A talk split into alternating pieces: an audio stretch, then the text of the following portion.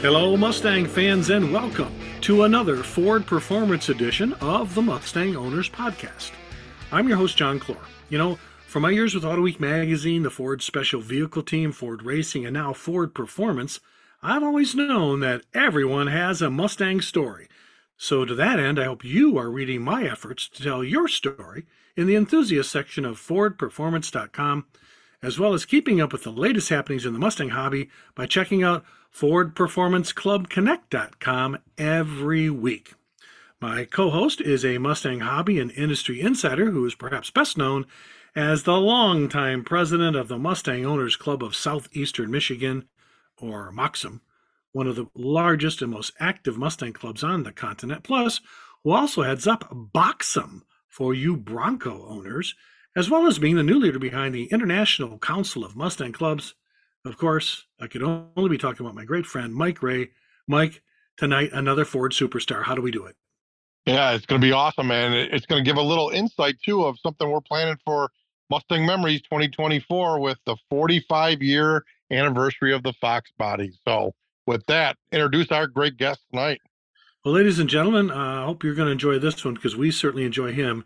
Uh, we're going to have retired Ford designer Bob Aikins who retired from Ford back, I think it was, geez, about 20, 2000.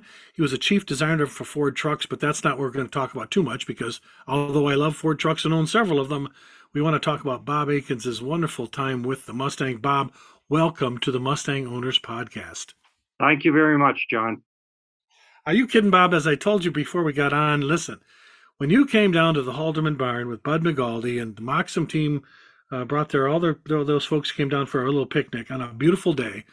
You your storytelling was so great. We wish we could stay there till dark, uh, but you know, Karen Halderman wanted to clean up the place and go back home from across the from across her driveway from the museum.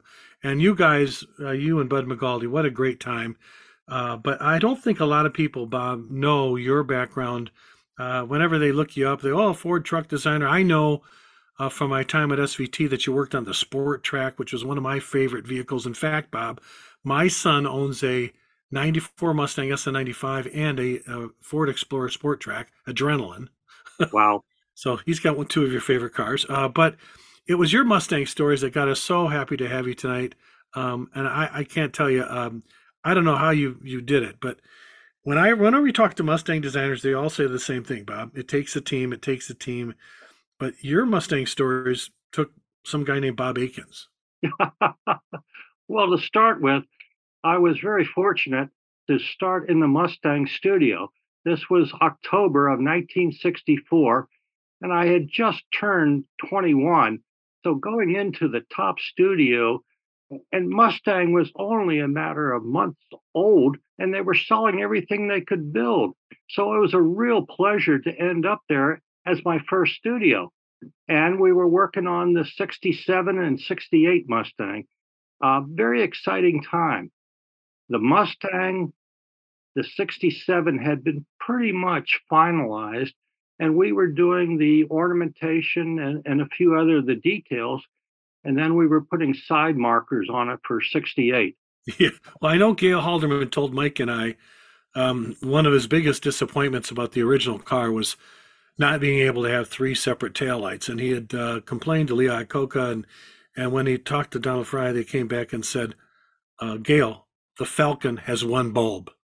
So it wasn't. so, so it wasn't. And then Gale told us about well, you know, they had that. Uh, if you, anybody has an original first gen Mustang, and they look at the taillight lens, of course, he to, to three silver painted rect- rectangles on that one one lens. Right. But it wasn't until '67 when he was able to get the three lights into the car with that, that beautiful rear end. But you, Bob, I have to tell you, and I don't know about you, Mike, because I know you're a big fan of the 67, 68s as well. Um, but you, Bob, created the differentiator between my favorite, between 67 and 68. Why don't you tell us a little bit about what that is and how you came to get that done? Oh, you're talking about the the door or the uh, quarter panel uh, I can't even think what to call them now, but they were the fins or the uh, yeah. intake. Yeah, they look yeah. like strakes, like a Ferrari yeah. intake strakes. The little yeah, fins on the 67s, yeah. Yeah, like a vent. You know, Mike, they look like a vent, even That's though, right. Bob, w- were those supposed to be vents and then they changed their mind later because of the cost?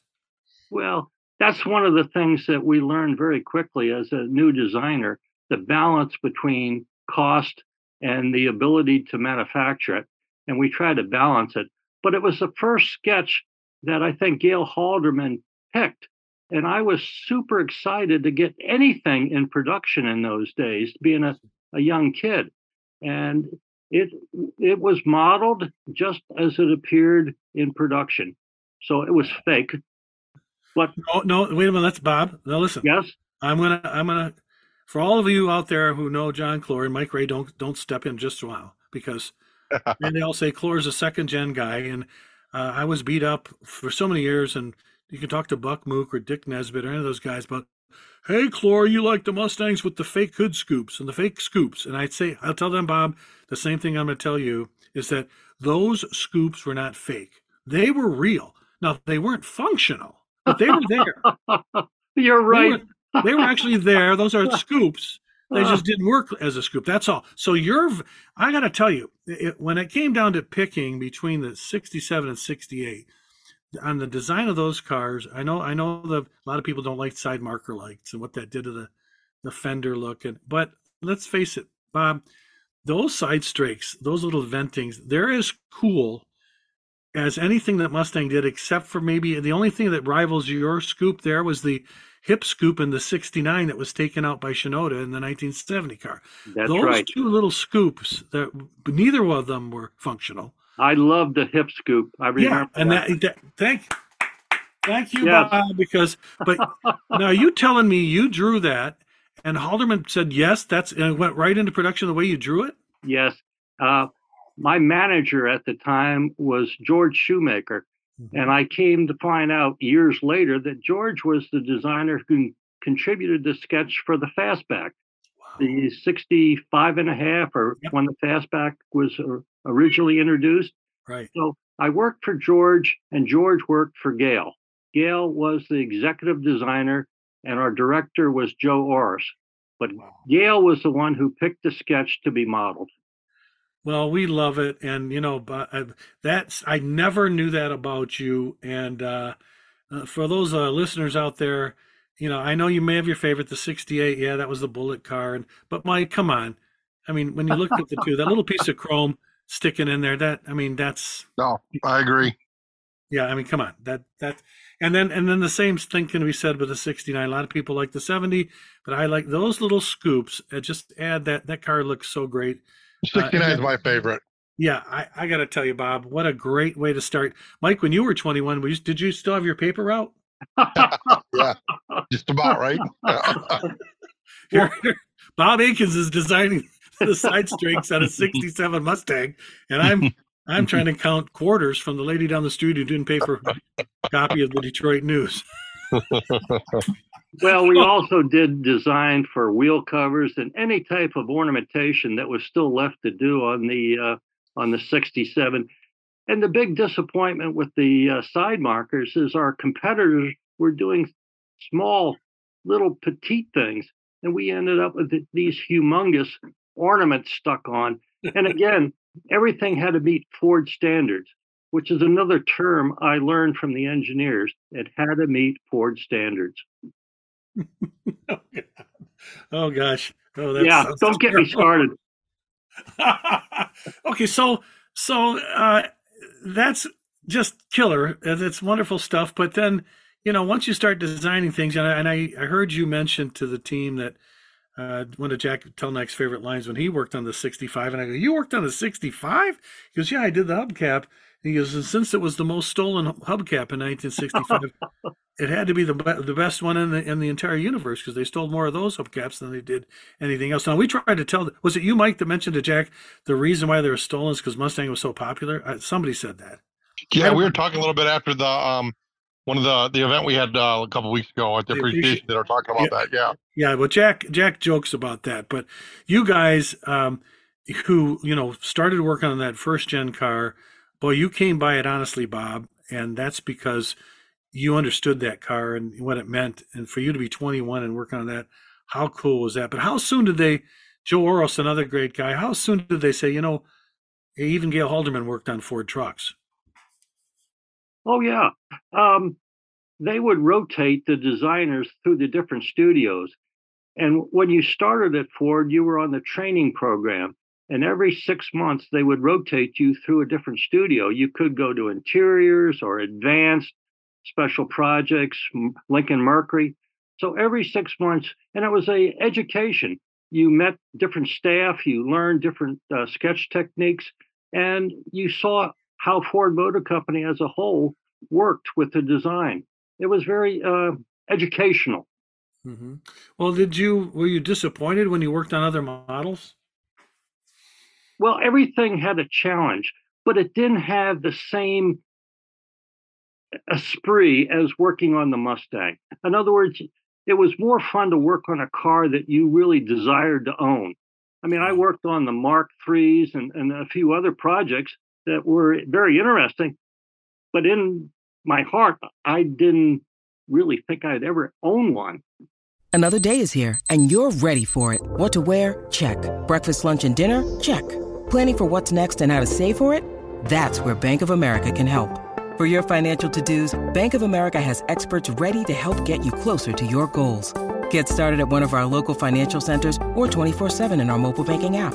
Find a location near you at bankofamerica.com slash talk to us. What would you like the power to do? Mobile banking requires downloading the app and is only available for select devices. Message and data rates may apply. Bank of America and a member FDIC. Well, Bob, that's another question a lot of our Mustang people, you know, Mike, I don't even want to guess how many Maxim owners own F-Series and tow their store uh, their collector car with an F Series pickup. Uh, has got to be, be the majority, I would say. Yeah, I, yeah. They, so so I mean, but there was a time, Bob, when at Ford the, the F Series was more of a uh, I don't say this to offend anybody. It was more of a farm implement, and it wasn't until uh, in the late '50s, I think, or even in the early '60s, where some big designs started coming into truck and trucks were uh, the the seating was nicer, the interiors were Absolutely. nicer, and then by the time you got in there, I mean, people were using trucks as their go to church uh, vehicle. Yeah, and the uh, the truck that really changed it from a design standpoint was the code name PN96, which yeah. was the F150 that came out in 1996. It took on a whole softer look, more personal use, and that changed a lot of people thinking about how trucks were used because at that time that anybody in the neighborhood that needed a little extra hauling ability was buying pickup trucks yeah. and most of them were ford 47 years later that's still true it's still true yeah well they, they were boxy and but I, I do recall a little bit of pushback when the uh, pn96 pickup came out it was so smooth and rounded i know we did the uh, the Lightning pickup. Uh, yep. Mike Mike Ray had a first gen, the square the square truck, and we when we came out with that real smooth, rounded. There were some people that I guess it had to grow on you, Bob. It did, and uh, one of the things we had to overcome with its appearance was the fact that uh, some people per- perceived it to be smaller, and mm. dimensionally it was identical. It's hmm. just mm. shape and um, the softness of it. But overall, I think people accepted it, and obviously the sales reflected the fact that they did accept it. Oh, for sure, and um, and, and you also then had to work. On, I know sooner or later trucks went the way of uh, minivans with adding adding the doors, and now, Mike, do you guys still sell many standard cab trucks at all, or is everything a super crew? No, all the standard ones are all performance issued ones. You know what I mean? So um, that that's the only reason people are doing it now just for every regular day driving. No, it's all performance. Uh, um, you know, it's geared toward performance. Yeah. So Super Crew were like kind of change from you know th- now it's it's a family vehicle. Well, yeah. Sure. Those, those, early Super Crew, uh, especially on the PN96, Bob, I'm going to tell you, I still have a 01 Super Crew 4.6 V8 uh, with 258,000 miles on it. Wow and it's uh, white with black. It's still a pretty truck that I've never had the motor out of it. Uh, it's got the original transmission. Um, uh, it's just been amazing, and you know that's the kind of you know loyalty you get when you have a truck that serves you well.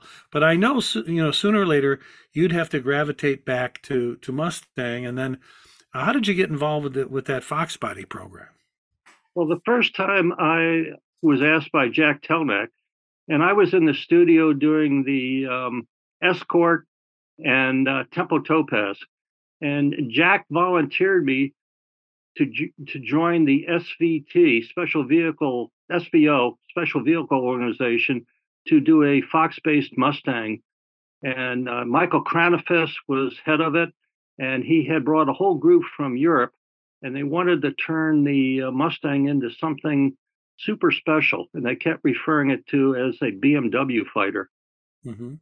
Well, you you then uh, went from being on a wonderful design team to uh, talk about SVO. If you, anybody out there thinks that SVT was a thin group with you know 35, 40 guys, SVO was a skeleton crew, and so Bob Aikins was uh, brought in to to do this SVO Mustang. And Bob, I heard that you had like five guys. You had Bob Aikins, and then you had Bob Aikins, and then Bob Aikins with Bob Aikins to sit down with Bob Aikins to come up with an SVO Mustang design.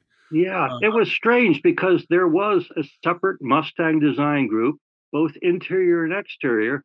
And uh, Jack had asked me to do both interior and exterior. For years, I I couldn't figure out whether this was. Did he think I was unique?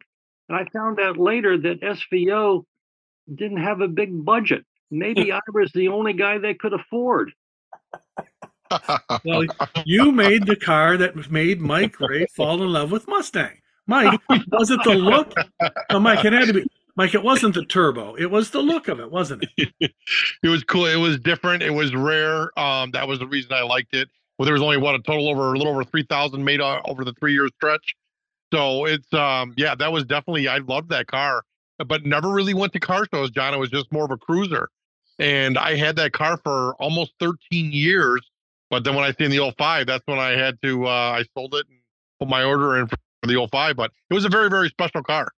Bob, you had no budget, but you, any enthusiast, if they look at that Fox and they could tell that was an SVO. So you had to make it distinctive, but you couldn't spend a whole lot of money. Exactly. I mean, the, the, the front end was unique, but the, um, the rear oh God, bumper, more than that. The, the rear bumper panel, was carryover. Spoiler, or everything. And the rear spo- the, the spoiler, the double deck spoiler, yep. uh, came from the guys in Europe. That I think they had put it on one of their uh, Ford Sierras or whatever they called it at the time, and they brought that back and and and they were adamant they wanted to do it on the Mustang. And originally, I had proposed that the bottom portion of that spoiler was going to be body color, and just the top spoiler and the the the upper edge of the lower one was black, but they had to make it out of I think polycarbonate, and it couldn't be painted body color at that time. Oh, so, I do see people painting them nowadays. Um, well, that's great. the sail panels, Bob? That that's great, and and we got a chance to do a few other unique items, and part of it was that we tried to differentiate it from the uh, the regular Mustang GT. But as an example, the NASA hood scoop um, was always going to be off center because that's where the intercooler was. And originally it was going to be flush with the hood surface, but it didn't get enough air. So we had to raise the surface for uh, to meet the uh, air intake. Son of a gun, you made a functional hood scoop? I, I tried my best, John. I mean, and the, the fun part of it was that I got to ride and drive it on the Ford test track in Dearborn. Um, the guys let me play with it, oh. so I, I, got to enjoy the uh, the engine development. Mm-hmm. Yeah, that was something, and I remember uh, when when you were talking about well, we were testing the EcoBoost, and somebody said, "Oh, I heard a rumor they're going to put a turbo four cylinder back in the Mustang. That'll never happen." yeah, Mike, you don't sell any EcoBoost Mustangs, do you? I literally had a customer for one today. It's too funny. But well, mine, uh, Bob, I had an 86 jalapeno red was my SVO. Nice. Yeah. Very nice. And to this day, Mike still eats jalapenos, although they're green. They're more green than they are red. That's don't a whole nother podcast. The So- Mustang in the studio was always shown, whether it was paint or Di-Noc, silver. So when I saw them in final production colors like red, I was very excited because I never saw it in the studio in anything other than silver. Wow. So, and Bob, did you have to, uh, did the wheel design, all sit in on all those meetings, all the little intricacies of an SVO Mustang I had to go through? Was it a committee at SVO or did Jack come in and um, how did that work? Well, most of the meetings with Kranefuss and everybody, and and by the way, Jackie Stewart was in most of those meetings. He was a consultant with Ford at the time, and he had a, added a lot of uh, input. And the guy was a, a riot to listen to talk. I mean, Oh, yeah. Oh, yeah. Come on, Mike, you can do it. That's Yeah. right. It's a fine, fine day for a motor race. Come on, we can do the Jackie Stewart. Come on. I'm sure there are people out there listening to the podcast that have a Jackie Stewart. But no, he, uh, he. I mean, let's face it. He was a big name racer of the time. Yeah, name recognition and putting him in the advertisements uh, for the car. Mike, what was your? Uh, uh, was the car that sells itself or something like that? And it turned out it didn't. Um, you know, right.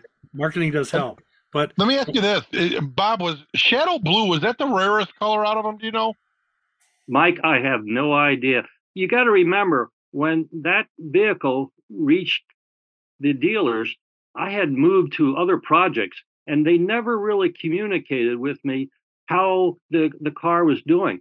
And you got to remember, SVO alienated so many people in the Ford hierarchy that they had a difficult time getting it through body engineering, uh, the assembly plant, because there were unique things that had to be done to fit the bigger tires, so on and so forth.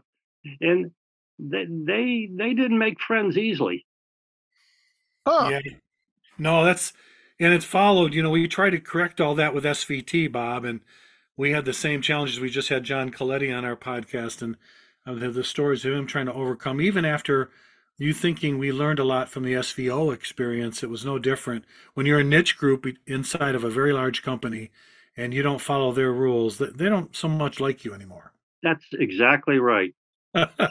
well, so so that that all happened, but about ten years later, you're you're still dinking with really unique one-off Mustangs because we did a Mustang. Uh, we had a PPG race series, and um, in '84 they wanted to do for the series a, a pace car.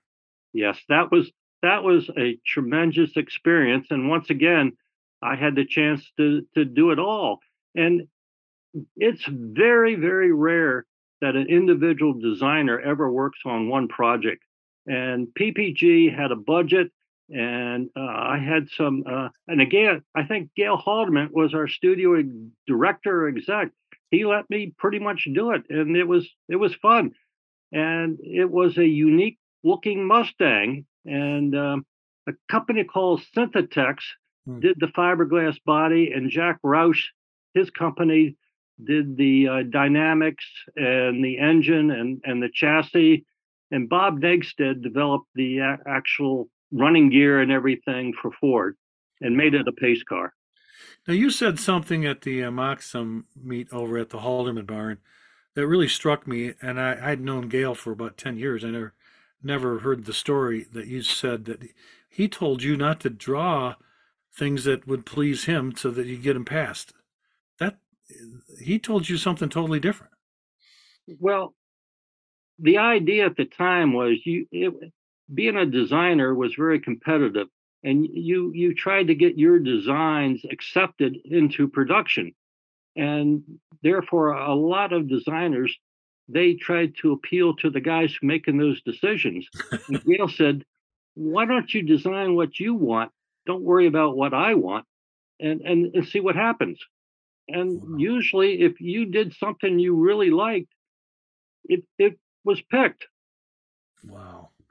Well, that's that's empowerment. Um, that that's got that's kind of wonderful to work for a guy that understands that. Yes, yes, and then and then you you developed a pretty close relationship with those other Mustang guys. I know you and Bud Magaldi still hang, but um, the other question I had for you is how when and how did all this design work at Ford, even up through the 80s, um, how did that get you, or when did the aviation uh, appreciation come? Because a lot of people, when they Google your name, the first thing they see is aviation artist and photographer, or I mean, it's just like you and you and art art paintings with planes go together, Bob, and they, and we've seen some of them.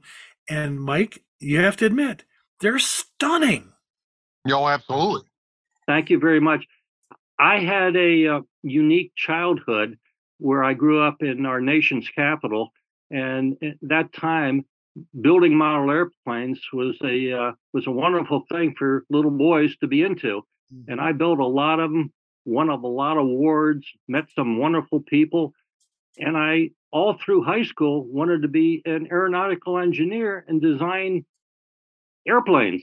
Wow. And somehow I got involved with something called the Fisher Body Craftsman's Guild, sponsored by General Motors, and got hooked into designing cars. And that was the end of the story.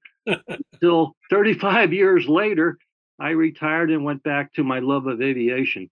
And now I'm 100% airplanes. wow, That's just awesome. Mike, uh, you have to admit when you see something with Bob's name on it, and you look at that, there, it's Bobby. You're just you're an extreme talent when it comes to those photos and Thank your you. original. Is that those are oil paintings or is that water? No, it's it's oil paintings. Oh my God, they're beautiful. Uh, I I- this there's I mean you, anybody that likes the Mustangs is gonna like airplanes. It's uh and I know Mike's seen the movie Planes, Trains, and Automobiles thirty times. hey, hey, John, I just did a little uh, Googling here, and the rarest color from SVO was the dark sage green, which only 49 of them were painted in that color. And my total production number of my year for 86 was 3382. Wow. That's Yeah. uh, yeah, but you know, Mike, the SVOs are harder and harder to come by now, and with the resurgence of the Fox body, um, you know, Bob, you can say what you want about those 15 years of Fox body Mustangs, but when they come to that one card that said what was the exclamation point, uh, some say, oh, it was the Indy Pace car, but most will say the SVO Mustang that you designed, Mr. Aikins, was the, was the high point. Uh, even though I, I was there the last year for the '93 SVT Mustang Cobra, I'm kind of. I'm and you're kind of darn fond- proud of it. yeah, Janine Bay. Janine Bay had something. I think um, I might have been Doug Gaffka uh, at that point, uh, or Daryl Behmer, who had worked on Both on. of them. Yeah, yeah.